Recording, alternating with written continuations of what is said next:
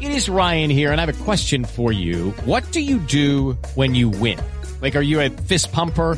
A woohooer, a hand clapper, a high fiver. I kind of like the high five, but if you want to hone in on those winning moves, check out Chumba Casino. At ChumbaCasino.com, choose from hundreds of social casino style games for your chance to redeem serious cash prizes. There are new game releases weekly, plus free daily bonuses. So don't wait. Start having the most fun ever at ChumbaCasino.com. No purchase necessary. VGW. Void were prohibited by law. See terms and conditions. 18 plus. With the Lucky Land slots, you can get lucky just about anywhere. This is your captain speaking. Uh, we've got clear runway and the weather's fine, but we're just going to circle up here a while and uh, get lucky. No, no, nothing like that. It's just these cash prizes add up quick. So I suggest you sit back, keep your tray table upright, and start getting lucky. Play for free at LuckyLandSlots.com. Are you feeling lucky? No purchase necessary. Void where prohibited by law. 18 plus terms and conditions apply. See website for details. Hello, it is Ryan, and I was on a flight the other day playing one of my favorite social spin slot games on ChumbaCasino.com. I looked over the person sitting next to me, and you know what they were doing? They were also playing Chumba Casino. Coincidence? I think not. Everybody's loving having fun with it. Chumba Casino is home to hundreds of casino-style games that you can play for free anytime, anywhere, even at 30,000 feet. So sign up now at ChumbaCasino.com to claim your free welcome bonus. That's ChumbaCasino.com and live the Chumba life. No purchase necessary. VGW. Void were prohibited by law. See terms and conditions. 18 plus. I'm Vicky Fleetwood, and you're listening to the All Over Rugby podcast.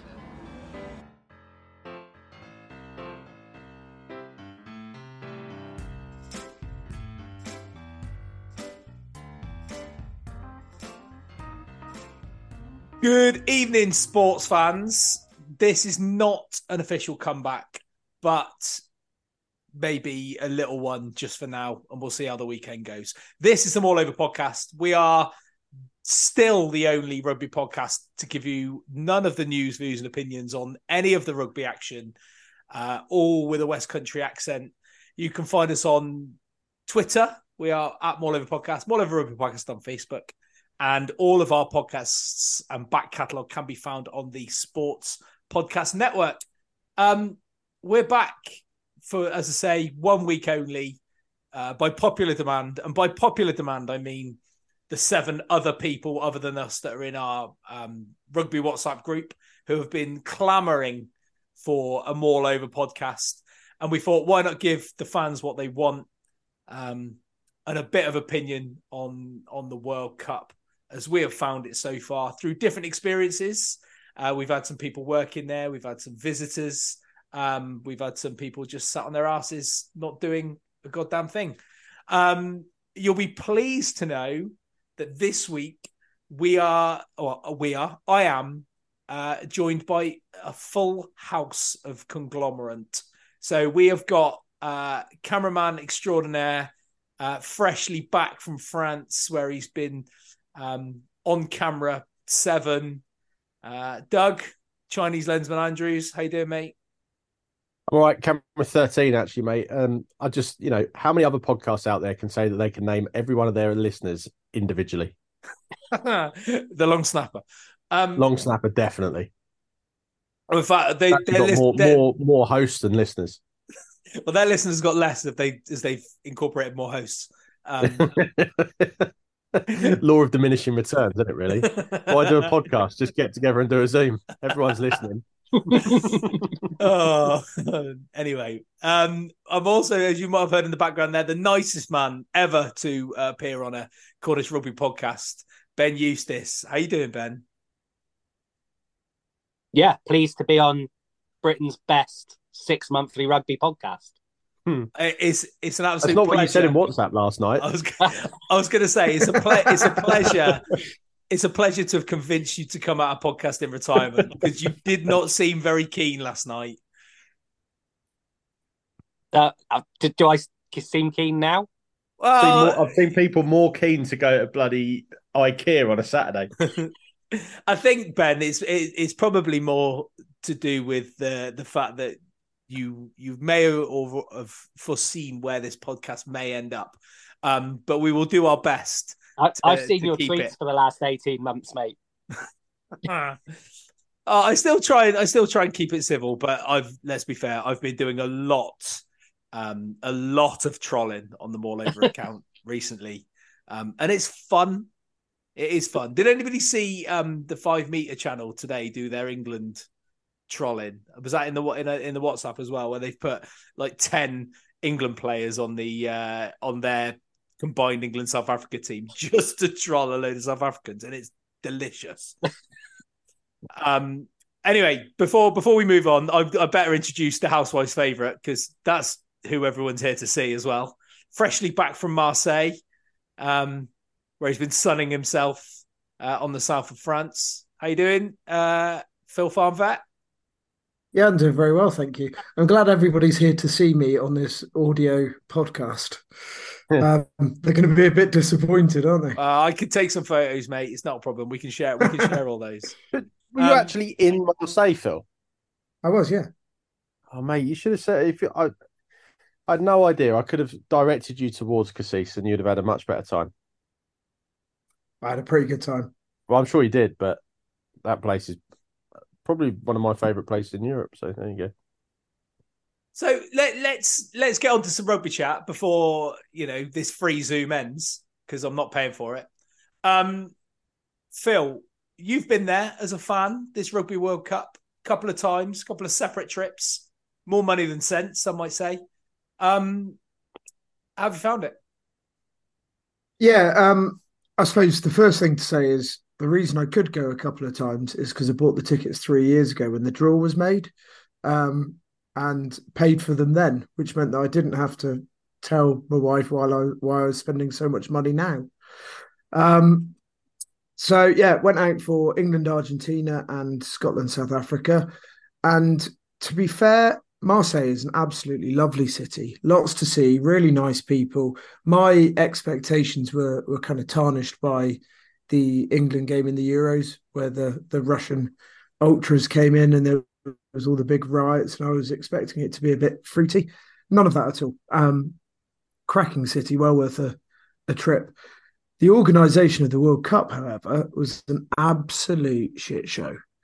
Uh, so they've known for a long time there's going to be 60,000 people turning up in Marseille for two separate nights next to each other.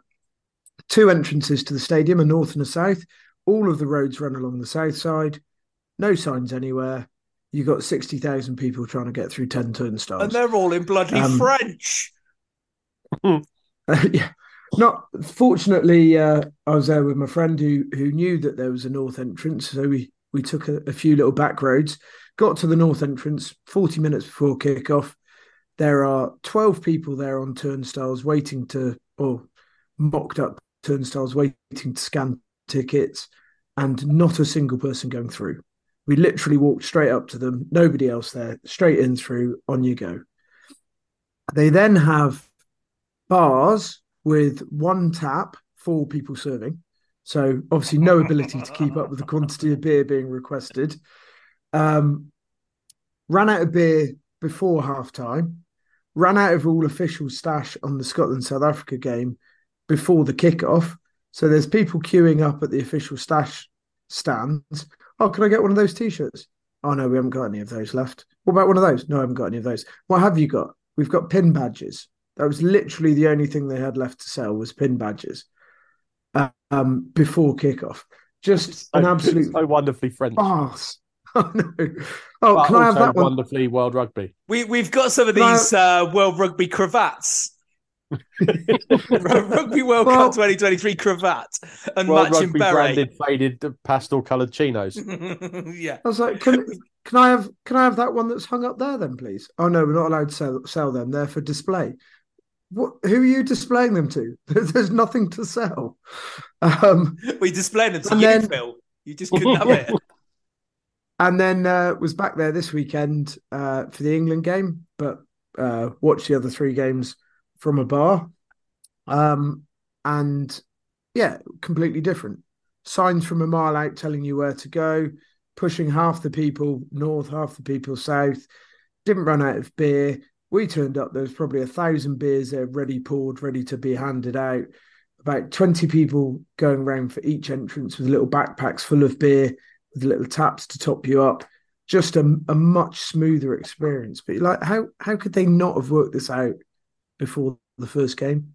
It was yeah, it was from the from the ridiculous to the sublime. Much better You think they would have worked some of that shit out when you know Marseille play at home, or they have other, you know, maybe have a couple of France games there Well- in, the, in the lead up to the tournament. And go, oh, how are we going to make this work? well, they, but it wasn't. they basically kick out the the owner of the stadium. But it, it wasn't just that. It was it was like the organisation of public transport. On the first weekend, there was no metro running at all. They closed it because there were too many people trying to get on, so they shut it and said, "Sod it, you lot can walk." And it was fine because it was only like two miles out of the middle of town. Um, but then on when we went back this weekend, there was a little stand just outside the stadium with about 200 little electric scooters and bikes. So we just went straight back out, scam on with your phone on the scooter, cane it back to the bar well well in advance of the South Africa France game. Fantastic, fantastic. But Doug, no, it was, it was it was really good fun. I would recommend it. I'm glad. And Doug, you were out there for the um for the early part on uh, on visuals. Yeah, I went out. I went out early doors until uh, the group stage finished. So my last game, I think, was Scotland against Ireland in Paris. Um, you mentioned. Cassis. had, uh, yeah, well, we had um, a few days off in between finishing in um, Nice and going back to Toulouse. We had like five days off, and the or four days off, whatever. I can't remember. Whatever.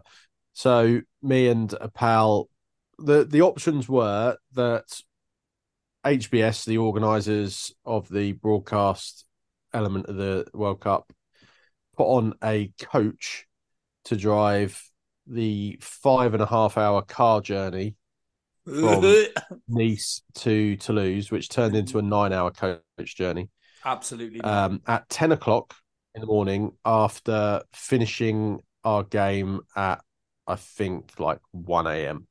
So me and my pal Dave decided we were going to get hire a car. We'd spend the night in this little sleep, well, sleepy little town called Cassis, which was beautiful. Um, and then sort of mosey back the following day, did a bit of sea fishing, cliff jumping, all that kind of jazz, and ended up driving back. Dave has quite a substantially heavy left uh, right foot, so the drive took about four hours, um, and we missed out on what can only be described as one of the worst experiences in the world, according to other people. So, um, yeah. So, like I say, the social the social side of it was great. Go out, beers most nights. Um, had an, a ludicrous night out in Nice. Went way too big. Um, Five pints. realised I'm in my mid forties. Uh, the following day, uh, while sat on the sat on the beach in in uh, Nice, which is stones, by the way, stones. It's not a beach; it's stones. Um, mortally hungover. Um, the work. I mean, I think I, I mentioned to you before, Russ. One of the most ridiculous things I've ever experienced. Um, in did I call you Rich then? No, you said Russ. No. Okay. Uh, one of the most ridiculous things I've ever experienced at work was when in on in 2010 at the South Africa World Cup, we used to play keepy uppy in the car park before the games just to kill a bit of boredom.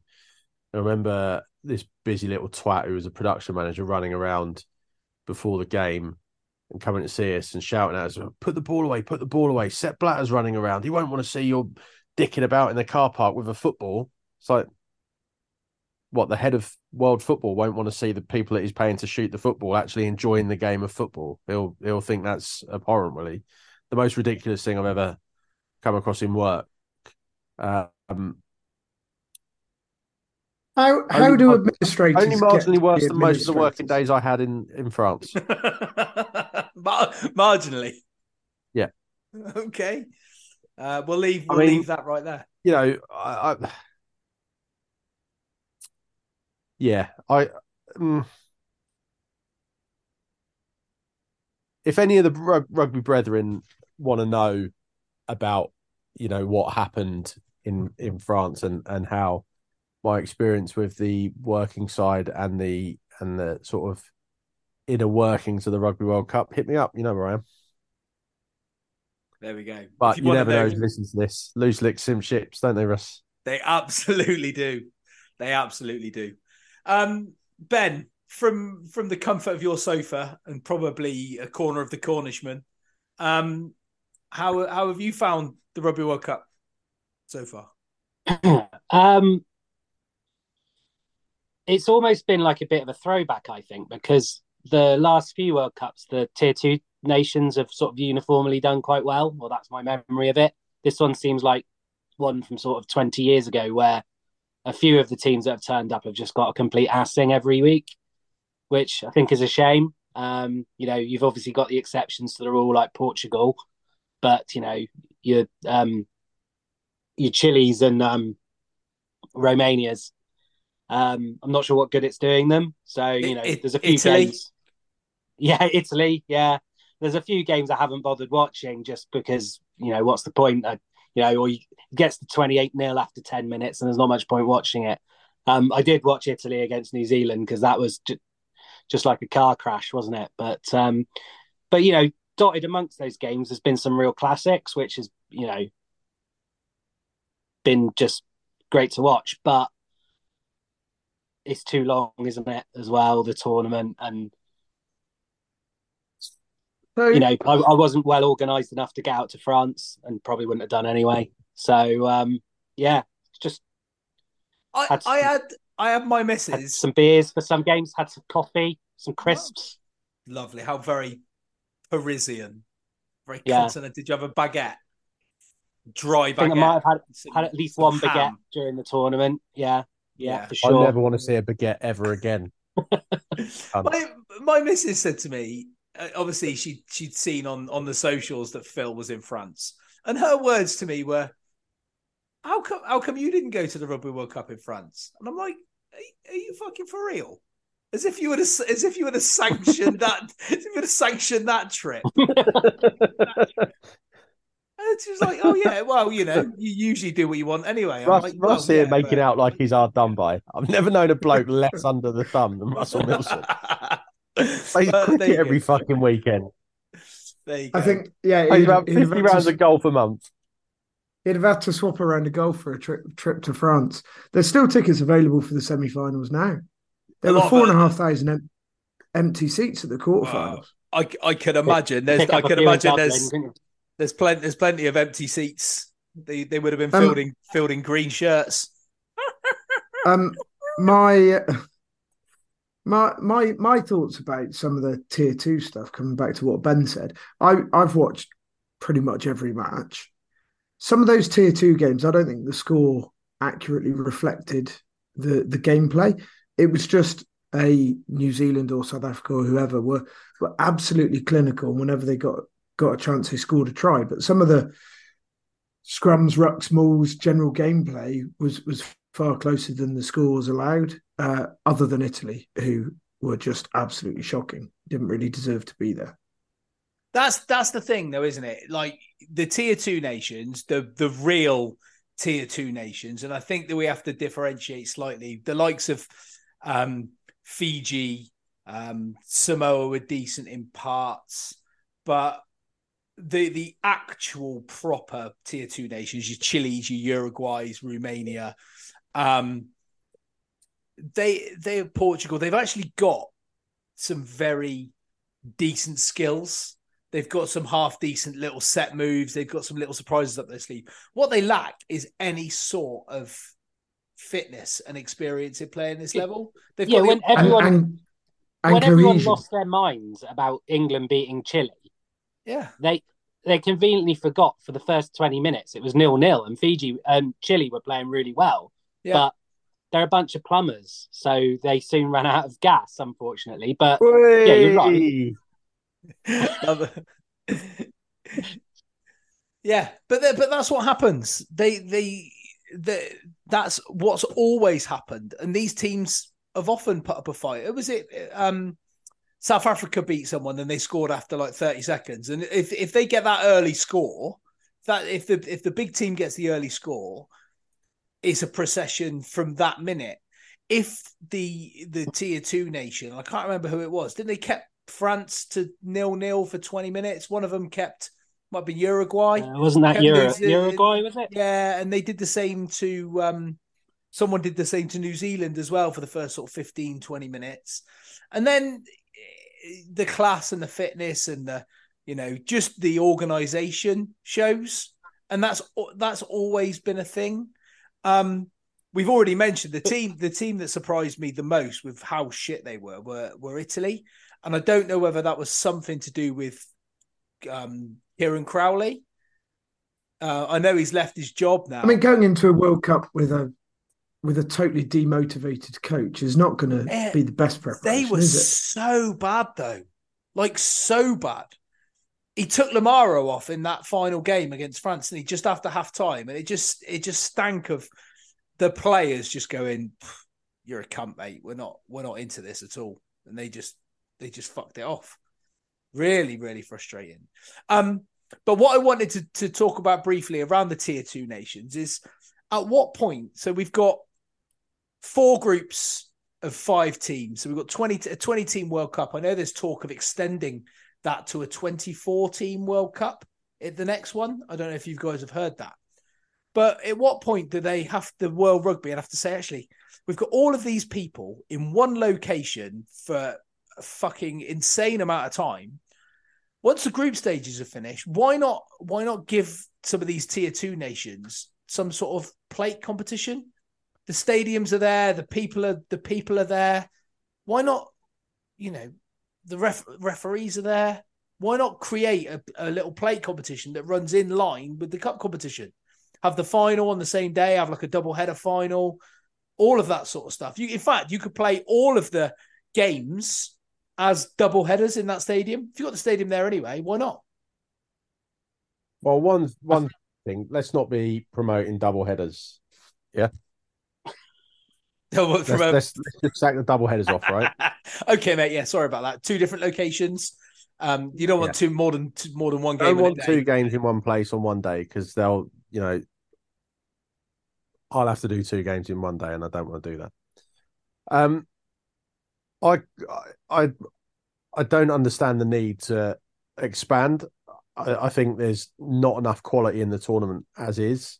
There's not enough interest in the tournament as is. Expanding it's just going to create a load more matches that nobody gives a shit about. it's not going to create better matches, is it? No. what it will do, it will guarantee that if you expand it to 24, that's what. Uh, So it'd be it'd be six fours, eight, wouldn't it? 16, 8, 16, 20. It's six groups of four, right? Yeah, it'd be six fours. Yeah. Like like the World Cup. Yeah. Well, the Um, World Cup is thirty-two teams now, isn't it? Well, yeah. So six six groups of four. That guarantees that the top six make the quarterfinals, Yeah. and then the two best runners up, right? So the top eight teams in the world should Yep. get through to the World Cup quarterfinals, which hasn't happened this time because, well, it has, hasn't it? Uh, well, technically, I suppose technically, Scotland were the only ones that missed out. Um, I just, I, I don't see the benefit in doing that. What I see the benefit in is having a, hmm, as things stand, the, the third place teams in the pools get an automatic World Cup spot, right? Uh, get, yeah, I assume so. So Yes. why not make, if that's the case, then do one for the fourth place teams and the winners of that little sub tournament get a place in the World Cup. Yeah. But just expanding it and bringing a load more shit teams in does nothing for anyone. Well, because that's all it Yeah, is. look, The, the only teams that aren't in the World Cup are the teams that are too shit to get into the World Cup. Yeah. You know, it's it's the at the moment you could probably see it's the USA, Canada. Um, Well, and that's why they want to do it. yeah, and and while whilst telling Tonga that they're not going to be in the World Cup again till at least twenty thirty, which is What what what have I missed there? well, I, I thought that Tonga had, had there was a something about them missing out now until twenty thirty. I, I, whether I've read that wrong, but I didn't think that they were going to be included in the qualification. I will have to read back on What? it. So they're but just what folding Tonga rugby? pretty pretty much. And I'll have to check. I'll let- I'm gonna have to check it. but that can't be right, can it? check it in the background. So uh, the way I see it, there's there's two issues there that are being conflated. One is that there's too much of a there's too much of a gap between your teams ranked 17 to 24 and your teams ranked one to four that or one to eight that the games just end up not being enjoyable. And then the second is how spread out the World Cup's been. Um, and I think they've got different solutions. One is the teams towards the lower end need to need to play teams above them more frequently.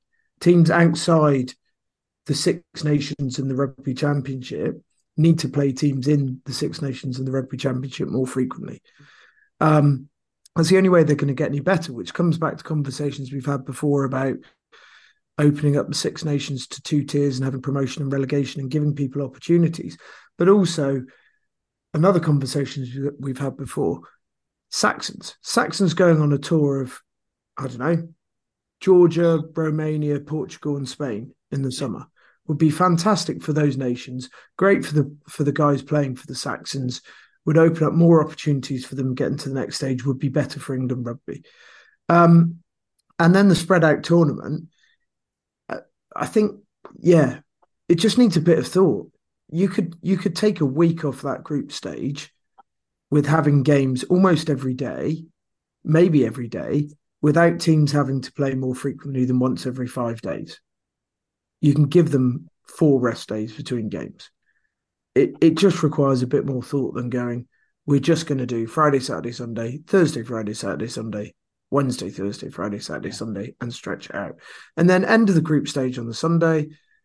Everybody has time off till the Friday. You go quarterfinals, semi-finals, final. Yeah, yeah, in both in both competitions. So that kind of leads me to think they don't really want the sort of emerging nations to come through anyway. Um, I sort of agree with Phil. I think there should be a two division, Six Nations at least. And what I would do is have uh, the the bottom team from the Six Nations play a one off playoff with the top team from the um, from the from the second division, probably away at the top team from the second division to give them a, a good fixture. Well, you And could do it. at You could even do it like a Yeah. a two legged thing, couldn't you? A home and away, make it fair, like the championship playoff used to be. Yeah. But um, I don't know for the World Cup. I mean, if they're going to have more teams in it, they could almost have like a, a, a pre group with all the, you know, teams below the top eight, have a sort of pre qualifying at, at the actual stadiums before the tournament. And then it would at least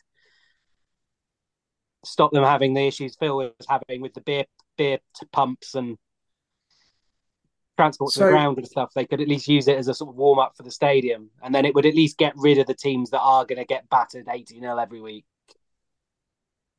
So the only point I disagree with you, Ben, about um, not wanting emerging nations is there are three that they want.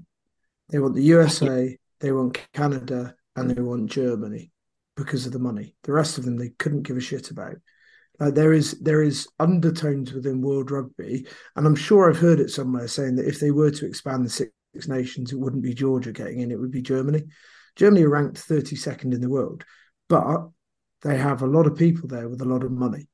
And that's all World Rugby give a shit about is lining their own pockets. They don't even care about the legacy of the sport. It's about short term lining of their own pockets. Yeah. I, my my one Yeah. question would be what's what's in it for the big nations? And until there's something in it, it's not going to happen. Sustainability of the sport. But they're not interested in sustainability, mate, because as long as they get their few fixtures a, a year, they're sustainable. or they perceive themselves to be sustainable. Yeah, the, But- but, a fixture against Romania is not going to make them any more sustainable. Not short term, but longer term, having better I don't think they're competition, interested, a- mate. a bigger. the, pe- the pe- the people that are involved are, are only interested in sustaining their positions for as long as they are in that position. Yeah. I, don't- I don't think Yeah, yeah, no, anyone you're right. in And longer we'll be playing term than touch the in current 20 years terms of anyway, so it won't engagement that they're matter. involved in. They bench No, no, you're- hit you're the nail the head. They'll all be I think it's all it's all about it, it, it it's all about get me through today and we'll worry about tomorrow then. Yeah, hundred percent. But that's why we're in the situation we're in now. Yeah, but there's no incentive. There's no incentive to change it, mate. There's no, there is no incentive to change it. Like we, I, I think one of the things that I didn't really consider until just now when when it was said was like the the play-in tournament before the World Cup, play at local rugby grounds rather than these soulless football domes that we go into for every World Cup. Um, get these if you want to expand the tournament, get these emerging nations. Why are we having a qualifying tournament in Dubai a year before the World Cup? Why can't we have that qualifying tournament there and then that week before the World Cup? I suppose the challenge would be for some of the poorer nations the fact that they need to then financially commit to being there for the main World Cup, whether they're going to make it or not. But that, yeah, but again, this is something that should but, be looked at. Why these nations? Why why are any of these nations having to subsidise anything to do with being at a World Rugby tournament? That every everything should be covered by World Rugby. These these yeah, teams should be paying for their accommodation to go to a World Cup. The World Cup wouldn't be there if it wasn't for the teams. The teams should be funded to be there. I agree. It, it, it just it, it the the whole thing to me just just seems like you know the the, the short term kind of uh outlook to it all is is is remarkable really but i i don't see another way around it because you're until, either in like, the club or you're not yeah and until until there's an incentive for these larger nations to actually you know actually want these other teams to be involved. I mean, a nation like Scotland would would be crazy to actively want Germany to be good at rugby or Spain to actually grow the game and and and, and get as many participants and elite level coaching. They'd be mental to want that. Because if they lose that sort of cachet of being a tier one nation and and the uniqueness that comes with that, yes, so you'll be dead. Same with Wales.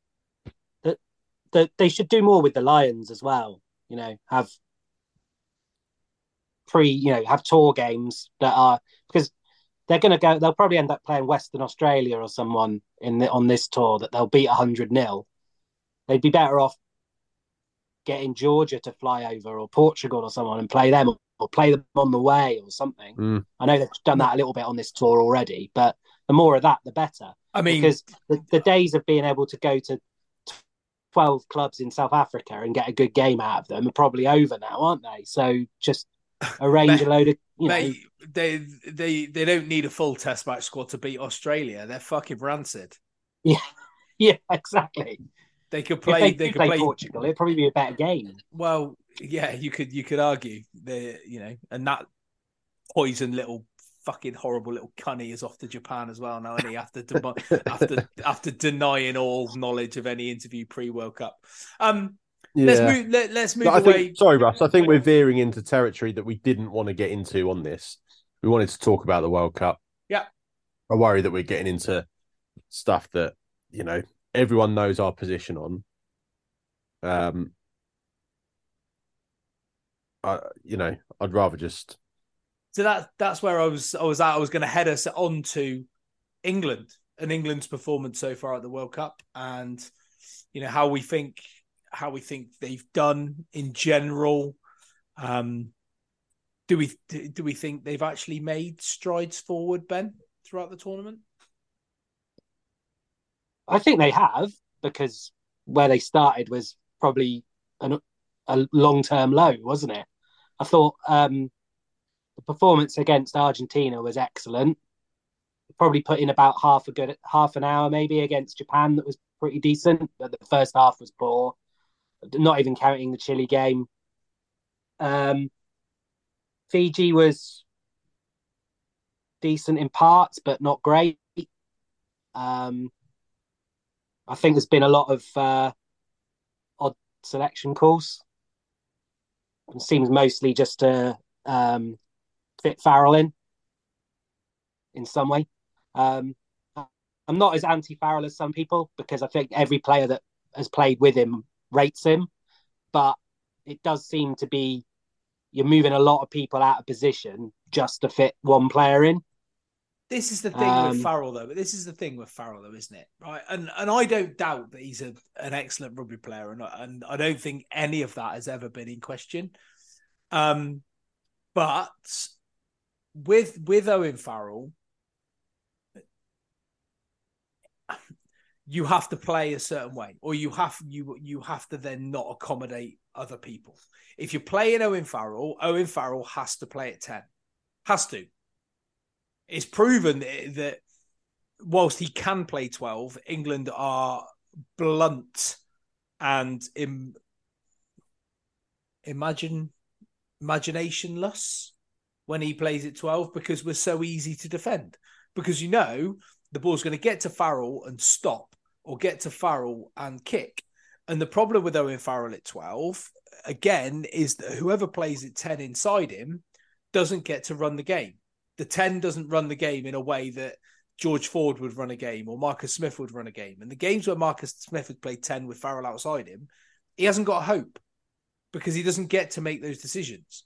Now, on. and you know you had that uh you, you know they've had the experiment with smith and now smith's got a concussion so it isn't going to happen again but new zealand do do that they've got beauden barrett at fullback but it's completely fluid in terms of some probably more than half the time he stood at 10 and someone else has gone back to fullback But they they they wanted they wanted Smith to do that, and in the first fifteen minutes, it actually it worked. I I felt like it, it. That's exactly what happened. Smith Yeah, was popping could- up all over the place, and I and I get it. And against Fiji, sorry mate, it was it was almost the ideal time to try that because is his assumption would have been that there would have been more broken field than organized structured defense from Fiji. And I and I and I understand the premise of it.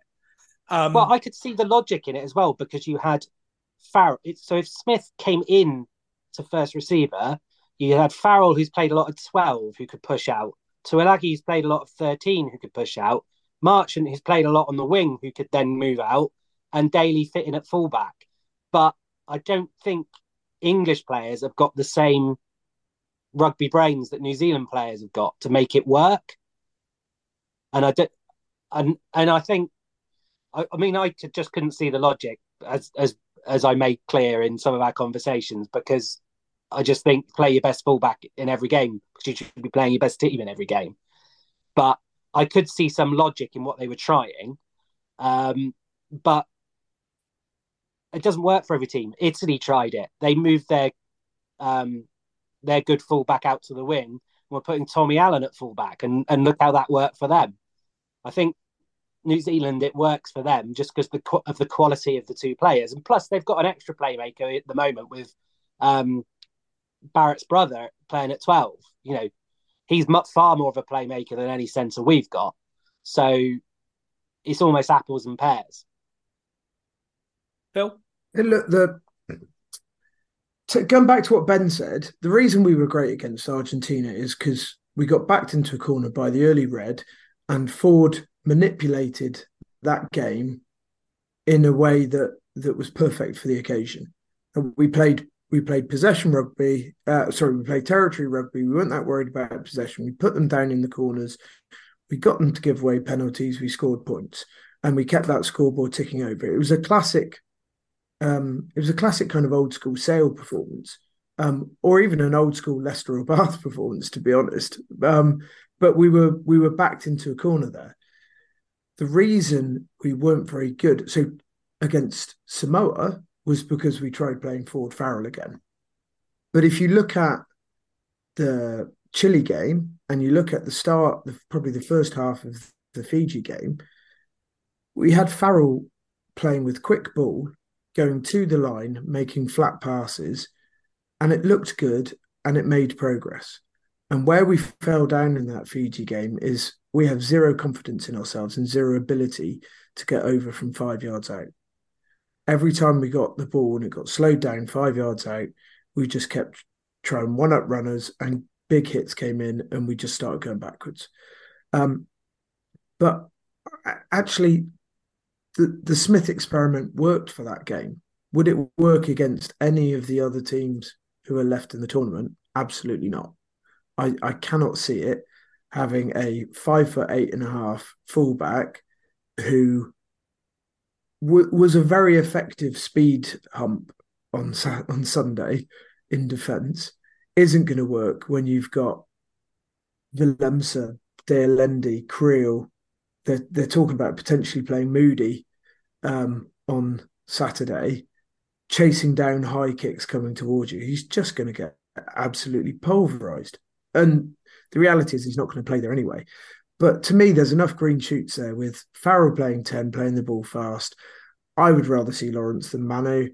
Marchant playing at 13, that I, I wouldn't write us off in the semi final. I just, I just don't think our pack's good enough because your your key point was the quick ball, but they just don't get quick ball enough. And I just think that against South Africa, they're just going to get beaten up. There's there's we've said before uh, our resources at prop is just bare limited. Yeah, and you know, bare, bare and not very good. Yes, exactly. And and you, I think I can't remember if if you um, said this the other day or not, but I think is playing quite well now. Um, obviously, Earl's been really good, um, and and I think Lawes has, has been very good as well. Um, I I hate myself for saying it, but I I think they need to play Billy at eight just to have an actual number eight. Um, and it it's not in any particular sort of reflection on Billy's form, but I think whenever he's come on, they've looked a little bit more solid and, and have have a focal point. Um, I think Care has been very good when he's come on, and um, yeah, I have been impressed by Marchant as well. So you know, some some green shoots, but I don't think they're going to be anything like enough. See, I I think having Billy at eight is the kind of move we would have pulled in 2019, where we're going, we're playing South Africa, we have to try and match them at their game, and I think it's the worst thing to do. I don't I think we actually. To play, I don't. actually. we need to play our game. We. I, I, agree. I don't actually mind having Billy on the bench. I, I can. I can just about. I can just about stomach that. I don't think he's got anywhere near the impact to be that that runner from the start. I think if we've got a chance, we need to have a dynamic back row and try and run them around the pitch a little bit. Imagine how quickly our pack's going to be going backwards in the scrums, though. Yeah, and I, like I, I get that point, but but I don't think I don't think Billy has that made much, of an impact on that. Doug, you're quite quiet in this. What what what have you made of it so far from an England perspective? Well, first and foremost, I think we're dreadful. We don't know what we are because Borthwick wants to play in a certain way, but we don't have the players to play in that manner, and he he seems reticent to actually lean into what we are at the moment, which is a team that needs to basically play South Africa like Japan did in in oh in fifteen. Yeah, we need to be quicker than them around the park. We need to move them side to side, and we need to just go. We're going to lose up front. We're going to put like this England team is so dumb. I can imagine that the first scrum that we get, we we hold the ball in the row to try and milk a penalty, and we'll just get put far, like shoved thirty yards backwards. We're we're that dumb and arrogant that we think, you know, we'll be able to compete with these people in the scrum. I think Borthwick is so arrogant and believes in his structures and his journey so much that he what he can't see what the issues are. I I don't think Owen Farrell. I mean, I don't know what he does. I don't I don't know what he does to to to make himself undroppable because for me we played our best rugby with in that Argentina game and he was nowhere to be seen. Why would you go from a performance like that, you know, in a must-win game when backs against the wall, everything's against you. Put up that performance, win a game. Admittedly, we didn't play great, but to then go, but Owen Farrell's back now. We don't need to play like that anymore. We can. We Owen's back. Everything will be all right. Owen's back. It, it it's madness to me. I, I I just don't get it. But in a way, I kind of do get it because I think successive coaches have just been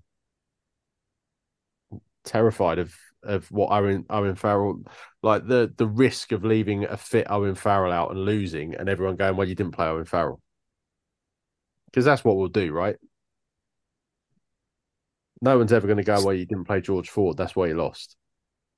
Well, Ford wasn't great in the Japan game, um, but no, I, am not disagreeing with your your point. Ford wasn't great in the Japan game though, and I think that probably has come back to haunt him a bit.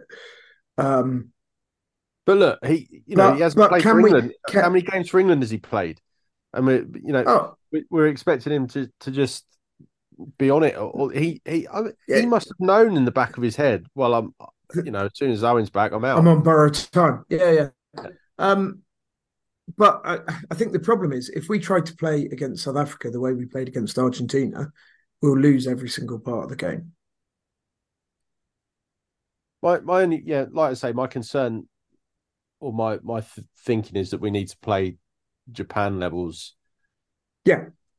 Uh, Hundred percent style against South Africa. The, the, only thing I'd say about that is that South Africa are, uh, are, miles better than they were in 2015, so that might not work either. I don't. And, I, and there's I, no I, way they're going to underestimate England in the way they probably did Japan. No, and I, I don't think there's any way.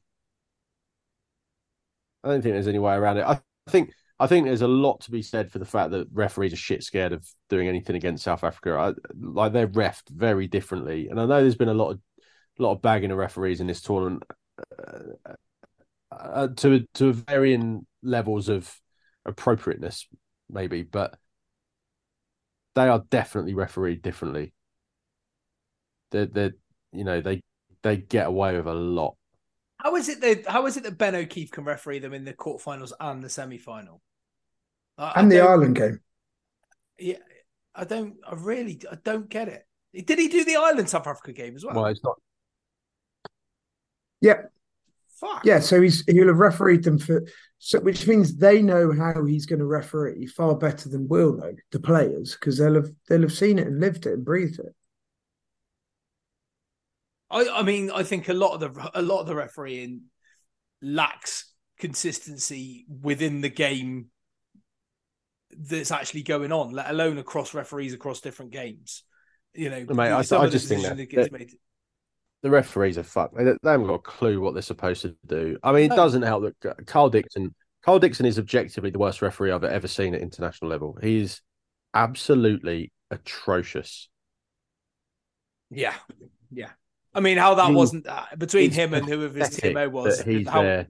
how that wasn't a red card for Argentina on Saturday in the current climate. That's the other thing is around what constitutes a red card. This whole fucking bunker thing has been an unmitigated disaster. I think from start to finish, you've got people like Ben Shitehouse and you know interjecting themselves into into pieces of the game. Well, this is it, isn't it? There's there's no consistency over the levels to which these guys are in, interrupting the game, and that you know there's there's just so much. Oh God, it's hard to talk about rugby without just getting on his back in it because yeah. it's fucked. yeah, really, really, really fucked. hard. So, how do we? How do we see it going at the weekend? Two semi-finals: New Zealand, Argentina, one-way traffic. Mm, I think New Zealand. I think I think New Zealand will win it comfortably. They've stuck out their with what is without without a doubt their best side, and I think they win it relatively comfortably, somewhere between I don't know, twelve and twenty points. But I don't think it'll be a walkover. Yeah, I think I agree. I think it I think 12 points is probably about the right point. Um, I thought they played really well against Wales. I was really impressed with Kremer. I thought he was brilliant. Um, but New Zealand, I mean, the breakdown, what they did to Ireland at the breakdown was so so impressive, and you know, Cane and Savea and and everyone else that was involved in that, and it, it's kind of unbelievable going into a World Cup and no one was talking about New Zealand at all. And it, it was interesting when um, Ireland beat South Africa directly after the game. Brian O'Driscoll said a few times he really didn't fancy New Zealand in the quarterfinals, and um, that sort of that came true. Um, so I think they've got to be heavy favourites, and yeah, like Phil said, 12, 12 to sixteen, I would say might be the the right call there. Can we talk? Can we talk about that quarterfinal briefly, the New Zealand Ireland one? Because you know, not many things have pleased me more in rugby in in the last fifteen years. Um, I don't think any any other team could have could have done to Ireland what New Zealand did on on Saturday, just out out of nowhere. Like you already alluded to it, Ben. The way the way they approached the breakdown was f- amazing. It was so well Carnage, thought out. wasn't It? was, and it, and it was, you know, and it was also nice. And you know, our our um, Emerald Isle counterparts will probably disagree. I thought it was the best refereed game of the tournament. And that's not just because it was Wayne Barnes and an Englishman and Ireland losing. He actually refereed things properly with consistency. That might not have always been the right decision, but it was a consistent decision throughout the match. And he let things go at the breakdown. He let elements of, um, you know, what may be perceived as minimal release into the tackle before going in for the ball. But that was consistent throughout the game. And that's all Yeah, I anybody think- really wants. It's it, there. There have been a couple of other really good performances that we should probably highlight if I could remember what they are. So I don't. I don't want to say every other game's crap. I think. I think. I think Pierce has generally been pretty good. Um, and there was another couple of games that I thought actually the ref did a really good job there. The the standout was the fact that he appeared to be refereeing faults that have been obvious to the rest of us for years particularly well. So um, Porter's inability to to scrum straight, and I know that Alex Corbisiero has put out a video saying that he thinks Barnes got one of them wrong, but I mean the guy's hips are 18 inches away from the hooker every single scrum. Well, which is a straight up scrums in the penalty. match, wasn't there? And Well, that, yeah, that was but it's- mental. which is which is also part of the reason why I don't think not having Billy matters. We just need to keep the number of scrums down. Um, but uh, at 18 inches away from his hooker every single time, and he's never been pinged for it.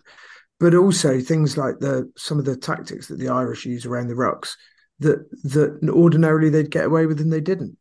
Um, I agree with Ben. I thought, Cane was excellent, but also so was um, Savea. And I, I think is. that's that. You know, we haven't really got onto Ireland because I don't think any of us could speak to it for any length of time without Right. one, laughing and two getting extremely negative. But I think that's why I think a lot of the Irish vitriol is so funny because they've they've just been refed properly for the first time in about four years, and they've got the ump about it.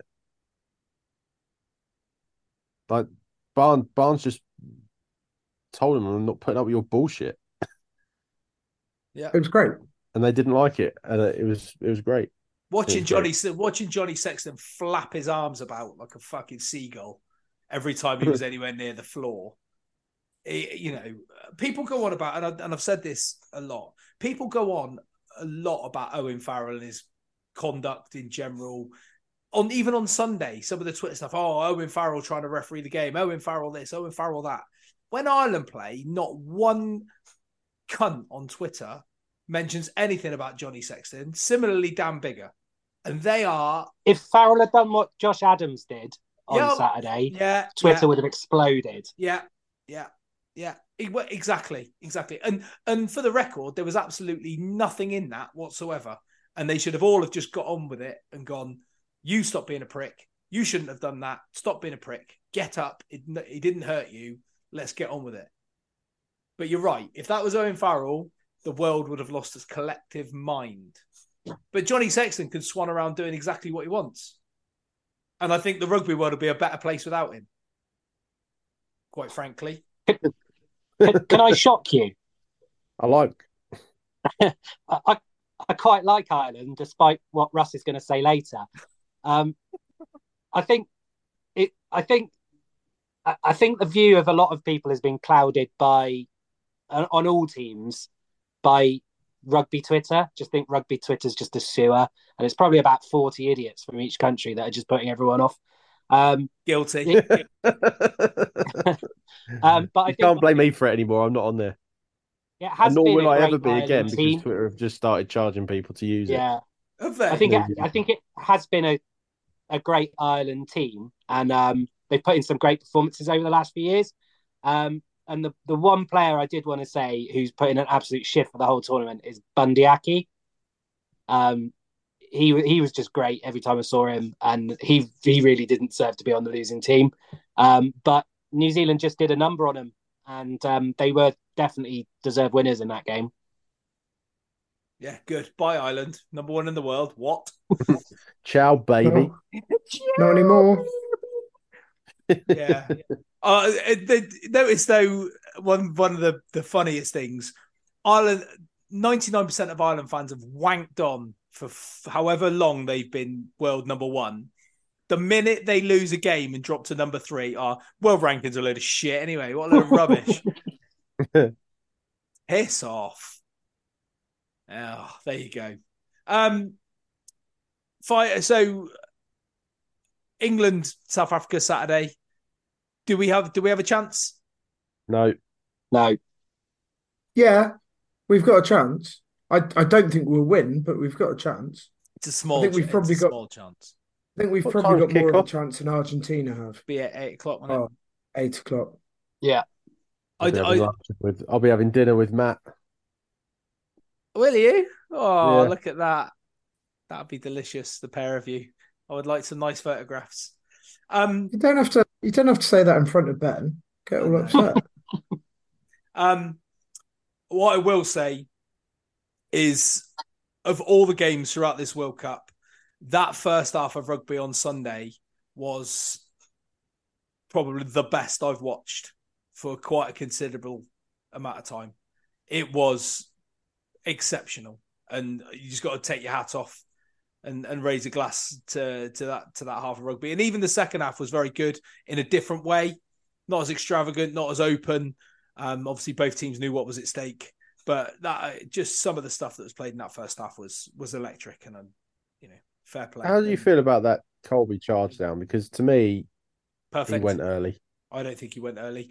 They, No. they say they say as soon as the kicker make once he's placed planted his feet, the first move, and they say that he's, he that breathe in and his chest went up, and that is classed as a movement, and that's when he went. But if you if you look on the wider angle, when he did that, his left foot also lifts up, and then he puts it back down again to to make his approach. On the wider angle, timing was spot on. I, mean, I don't think enough's been made about the fact that that effectively won the game. in in a points differential, it did. France had uh, plenty of other opportunities to to to do things Uh, differently in that match. Ramos missed another couple of kicks as well, didn't he?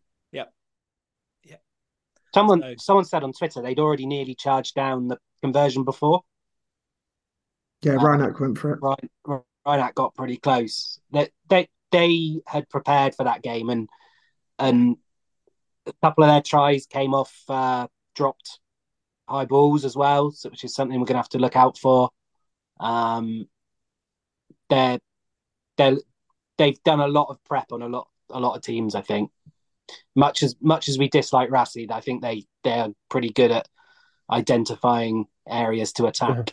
Areas to attack this England team everywhere. All of them. Keep- All, all of just it. just all keep of the them. ball. On just on just the attack. pitch. Yeah. I think you know it's going to be difficult because I think the thing that will wind me up the most if I were to watch it, which I probably won't, would be Joe Marler's. I don't really give a fuck. Look, when we get pumped by forty points, he was dog shit when he came on on Sunday as well.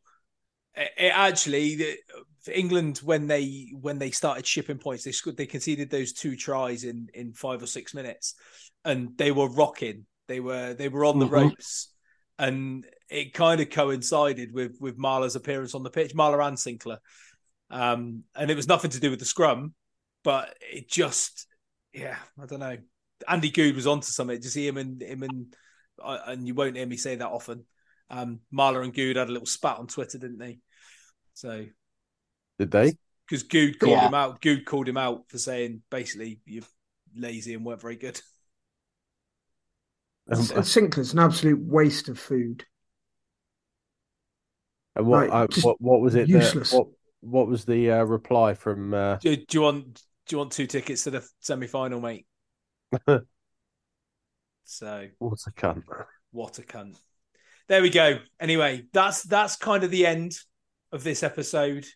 Um, we may or may not be back at any period of time um, between now and, and the end of time. So I just want to leave you very, very quickly with with a few words. Um, I'll start with Gordon Darcy, Mrs. Brown, Niall Horan, Roy Keane, Martin McGuinness, Gerry Adams, Jamie Dornan. Feel free to chip in, lads, if you've got any other Irish people you want to mention. St. Terry Patrick, Wogan. Terry Wogan, Eamonn Holmes, The Edge. The Edge, Bono. Louis Walsh, Laura Whitmore, um, George Best, Enya. Your boys took one hell of a Tony beating. Cascarino. yeah, Andy Tubb, all these non-Irish Irish people. Your boys took one hell of a beating, and you are not in the World Cup semi-final. So Martin am- Brennan, who's Martin Brennan, mate? the Alan Partridge look-alike from. Uh, Who the hell is that? Eddie Jordan. oh, there's fucking loads. I wish I could just keep forever. Every single one of them. Liam Neeson, you've been taken out of the World Cup. James Joyce, Colin Farrell, Van Morrison, Brendan Gleeson, Sinead O'Connor. Will Grigg. Kenneth Branagh. You can all just get in the fucking bin. Bye now. The Corrs. Oh yeah, I forgot about the Corrs. Stephen Bewitched. Gately, Ronan Keating, Bewitched, all of you. Anyway, go well.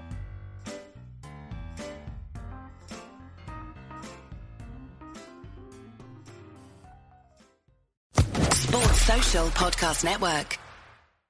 Lucky Land Casino asking people what's the weirdest place you've gotten lucky? Lucky? In line at the deli, I guess? Aha, in my dentist's office.